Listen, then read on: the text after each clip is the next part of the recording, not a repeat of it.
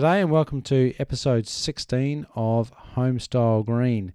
This is the podcast about healthy and stylish homes that don't cost the earth.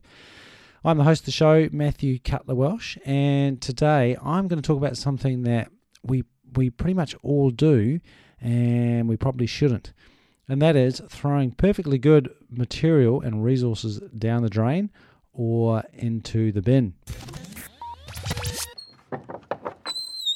Before I get into to today's topic, I just want to mention a, a couple of things. First up, um, here in Auckland, in a few weeks' time, starting on the fifth of September, we it's going to be the Auckland Home Show, and uh, Auckland Home Show is a pretty big event. Um, and for the, anyone who's around the Auckland region, highly recommend coming along. Homestar is going to have a stand there, um, and obviously loads and loads of other product suppliers and service providers. So it's a great place to check out um, anything to do with um, with homes and building and renovating all in one place. So definitely come along and say good day to us at, uh, at the Auckland Home Show. Got out on the last weekend and uh, just had a look around, and I and I know there are lots of statistics around uh, at the moment about housing and, and the, the, housing shortage, uh, particularly in Auckland, but also in Christchurch. And, and I'm always conscious of uh, new houses being built. And there are certain areas in, in Auckland where there are loads and loads of new houses being built at the moment. I can't help wondering if the designers or the builders or the owners of those houses have checked the performance of those other buildings and, and to see if there's anything in there that can be done or, or if they're just being built to the building code. I suspect that in most cases uh, they're being, being built just to the building code. But if you're at or any way involved in building a new house or renovating a, an existing house, then I really, really strongly urge you to uh, find someone who can give you some advice and is willing to go beyond just doing what's required uh, for for the building code, particularly in, in terms of thermal performance, because it's so easy at that at that time to design in some extra features like uh, more insulation or some exposed concrete or, or nice tiles that are facing north that will get some nice sunlight on them just simple things like that, which are very hard to retrofit later on, but will make a huge difference to the overall performance. And as I drive past houses uh, in new subdivisions, I, I often see things that uh, it, it's kind of a shame to know that the, these bu- houses are getting built and they're going to be there for 50, maybe even 100 years, and uh, having things built into them that are going to be redundant almost straight away. And and on that point, I, I was listening to uh, another podcast from um, Green Architects Lounge, actually, which I, I put a link to. Great, uh, great, entertaining podcast for those that are into green architecture. And they had an interesting point. They said that um, in a lot of states in America, and, and, and which is where they're based, people are now thinking about building, making sure roofs are facing the right direction. And this really makes a lot of sense because we need to be conscious of the fact that it's only going to be a couple of years' time when solar uh, PV, photovoltaics, is going to be everywhere. And it's going to be uh, a no brainer economically to put solar electricity, electricity generation on your roof.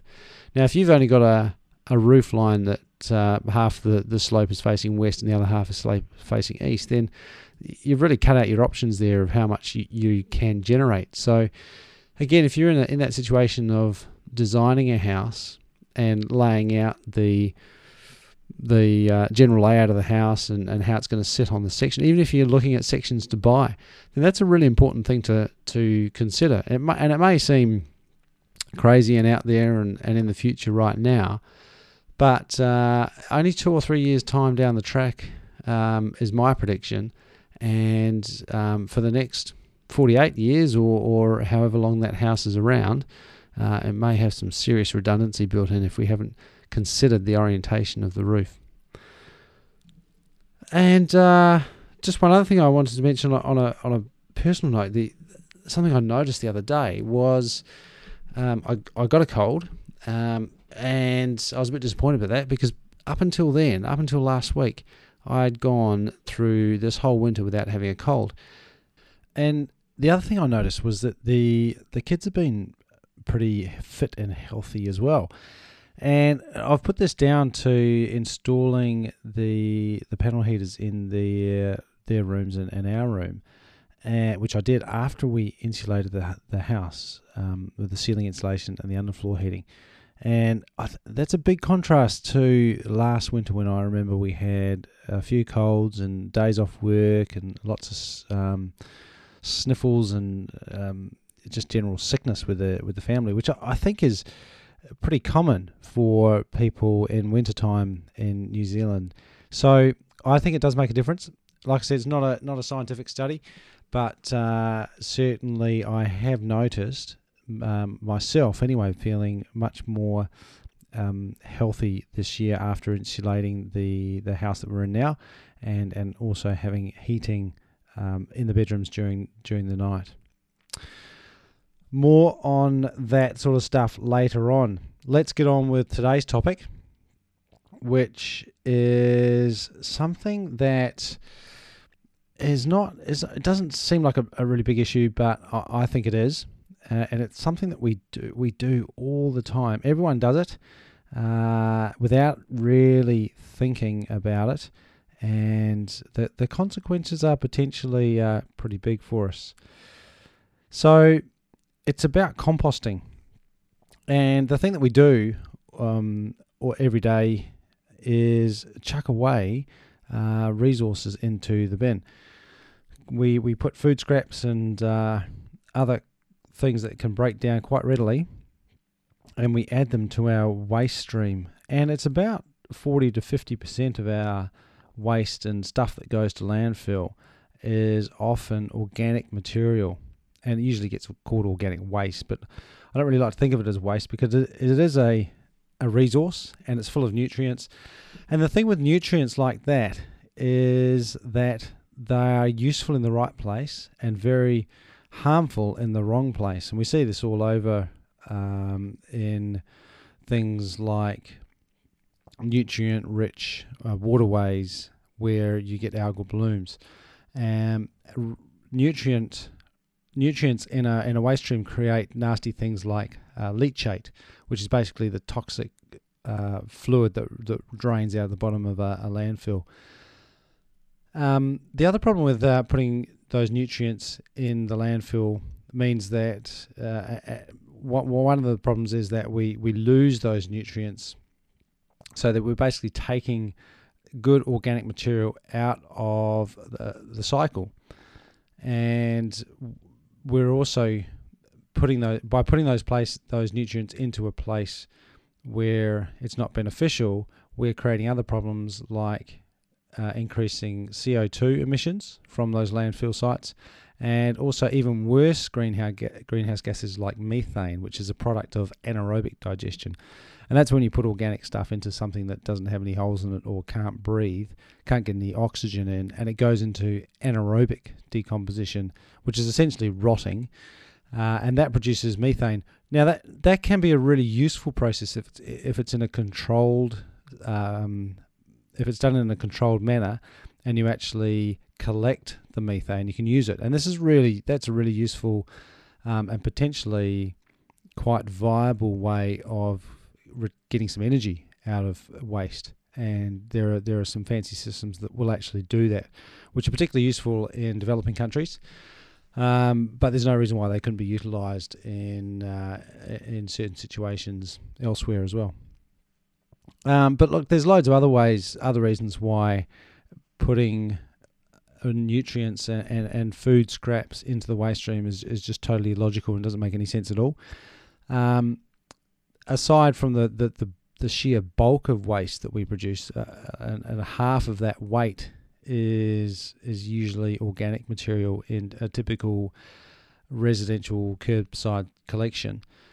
Just think of all the fuel and space that that requires for us lugging all that uh, material around the place. And we're also missing out on a big opportunity to do things like educate our kids. The the process of composting and putting those nutrients back into the garden, then growing food again, and and and actually seeing that cycle in action is is a great thing for the kids to get stuck into and really um, get get get dirty. It's it's good old clean dirt. Uh, be part of it, feel it, uh, get stuck into it. My, my boys love it. They, they get get out there and chuck chuck the uh, the compost in and see the worms wiggling around. Um, so you miss out on all that if you if you're just putting that all in the bin and, and, and letting a truck take it away. And the other great thing about having a compost is um, leaving something good behind and, and, improving your patch that you that you happen to be on. And I often hear that as one of the arguments for not composting is people saying, "Well, I don't know how long I'm going to be here," or um, "We're only renting and we're we're going to move on soon." So what? You know that this is one one way you can actually improve where you are by um, giving giving a gift, giving a gift of compost, and why why not create um, something that is, is potentially is useful for people who come to that house after you. So, why why are the reasons? I mean, there are clearly some reasons why people don't compost and why why we don't collect our or make use of our our food scraps. I think one of the biggest concerns that people have is the smell. Another one that I know uh, people are concerned about are rodents. And um, the third reason I think is is probably one of the key ones is it's just not being set up, and it's um, in most cases, most households, it's a much easier option is to just chuck food scraps in the bin because that's the process that's that's been designed for, and that's what we're used to. So let's uh, start with that one what we do in our place, what what I've always done, is but worked really well, is just making the composting option be the easiest option and be the normal option. And we, we do that in a few ways. One is by having containers that are open and uh, easily available. And the most easy option in our kitchen is to put something in the compost because the the ice cream container is there on the on the bench, and the, the food scraps just go straight in the bin. The bit the best system I've used, uh, I've seen, sorry, is where you actually have a hole in the in the bench top, and you just slide things straight into a uh, a, a collect, uh, collection uh, bin, which sits underneath the the bench top. um, so that that gets rid of the the the challenge of just making it easy. In terms of smell, um, uh, we, we've never really had a problem with that. And one of the reasons is that we empty our compost every day.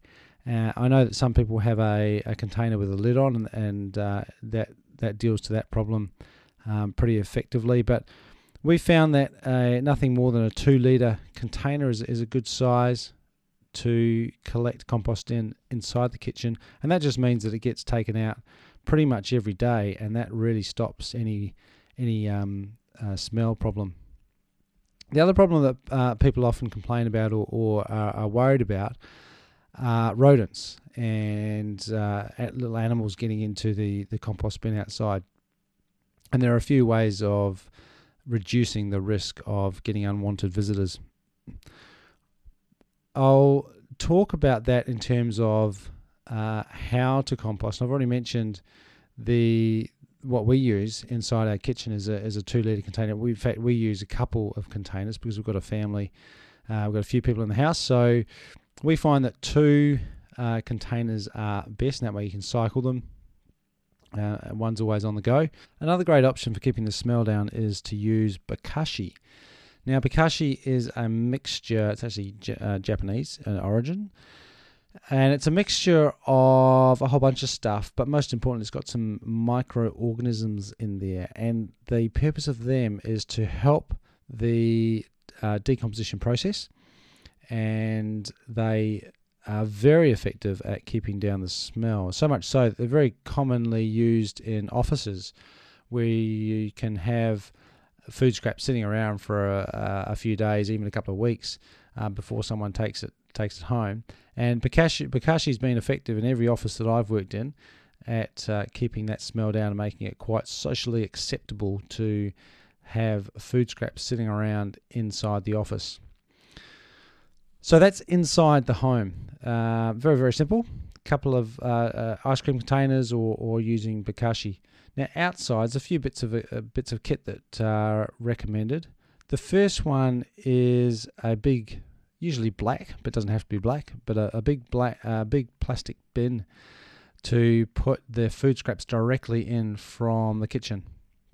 This does a, a few things, and this is one of the, the key components to keeping down any rodent uh, problem. What goes into the bin? Well, you want to put in layers of food scraps with a bit of kitchen, a bit of um, garden waste in there, and mix it up with some uh, leaves from around the garden, or or even some a few um, grass clippings or some uh, pruning of some some um, plants. Just uh, just thin layers of each of those materials will really help the decomposition process and get a good mix going inside that bin. And uh, what that what that also by putting that other material in there, it also helps to aerate that mix.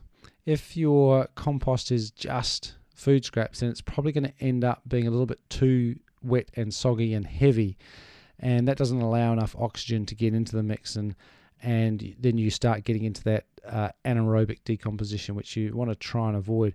So if you mix in a few twigs and lawn clippings and other bits of um, more more woody material, it just keeps um, a bit of air movement through there, allows the worms to get in and do their thing as well, and that will help speed up that initial uh, maturation process to get the, the, the process of composting started. And as soon as you start getting that uh, material turning into soil, then you drastically reduce the likelihood that you're going to get uh, rodents or or even flies and those sorts of um, unwanted um, things inside the compost bin. So um, that and also uh, having a, black a plastic bin with a lid on will help keep the smell down outside as well and help other things help prevent other things from getting inside so that's the first stage taking things from the the the ice cream container inside out into a bin outside our stuff we, we usually have two bins on the go so we, we fill up a bin. Probably takes about a year for us to fill up one of those bins and then we'll stick the lid on and leave leave it there for a little while. And once um, once it's sat there for a, a, few months, we might then transfer that material onto the compost heap, which is the final stage. And that's again just layered with more uh, material from around the garden, so more lawn clippings or um, prunings that we might be stockpiling elsewhere. Layer them all up again, and and by that stage, the compost should be nice and black, and um, it should have started decomposing and it can just sit then on the, the, the heap and within probably six months it'll be ready for use either in the veggie garden or just sprinkled around under the trees. So look, very very simple. There's heaps of resources available on the web for how to compost, but I think uh, it's pretty low low barrier to entry there. Um, if you haven't had had a try, then I'd strongly recommend giving it a go because the reasons for composting far outweigh uh, the reasons for not doing it. Really, when you step back and look at the way we we throw out um, quite valuable resources and and create a a, a toxic soup uh, in the process, it really doesn't make any sense at all. So get get uh, get stuck into it, give it a go and um, give us uh, send us your comments and, and thoughts and uh, any questions as well. Hey, look, thanks for for listening. I've gone on for long enough uh, for this time round. Um, if you do have any comments, please get in touch at comments at homestylegreen.com. You can also check out the website homestylegreen.com. And we also now have a Pinterest page thanks to my wife and, and we're also on Facebook as well. So um, check us out in all those places. Thank you very much. I am Matthew Cutler Welsh, and this is Homestyle Green. Tune in again next time.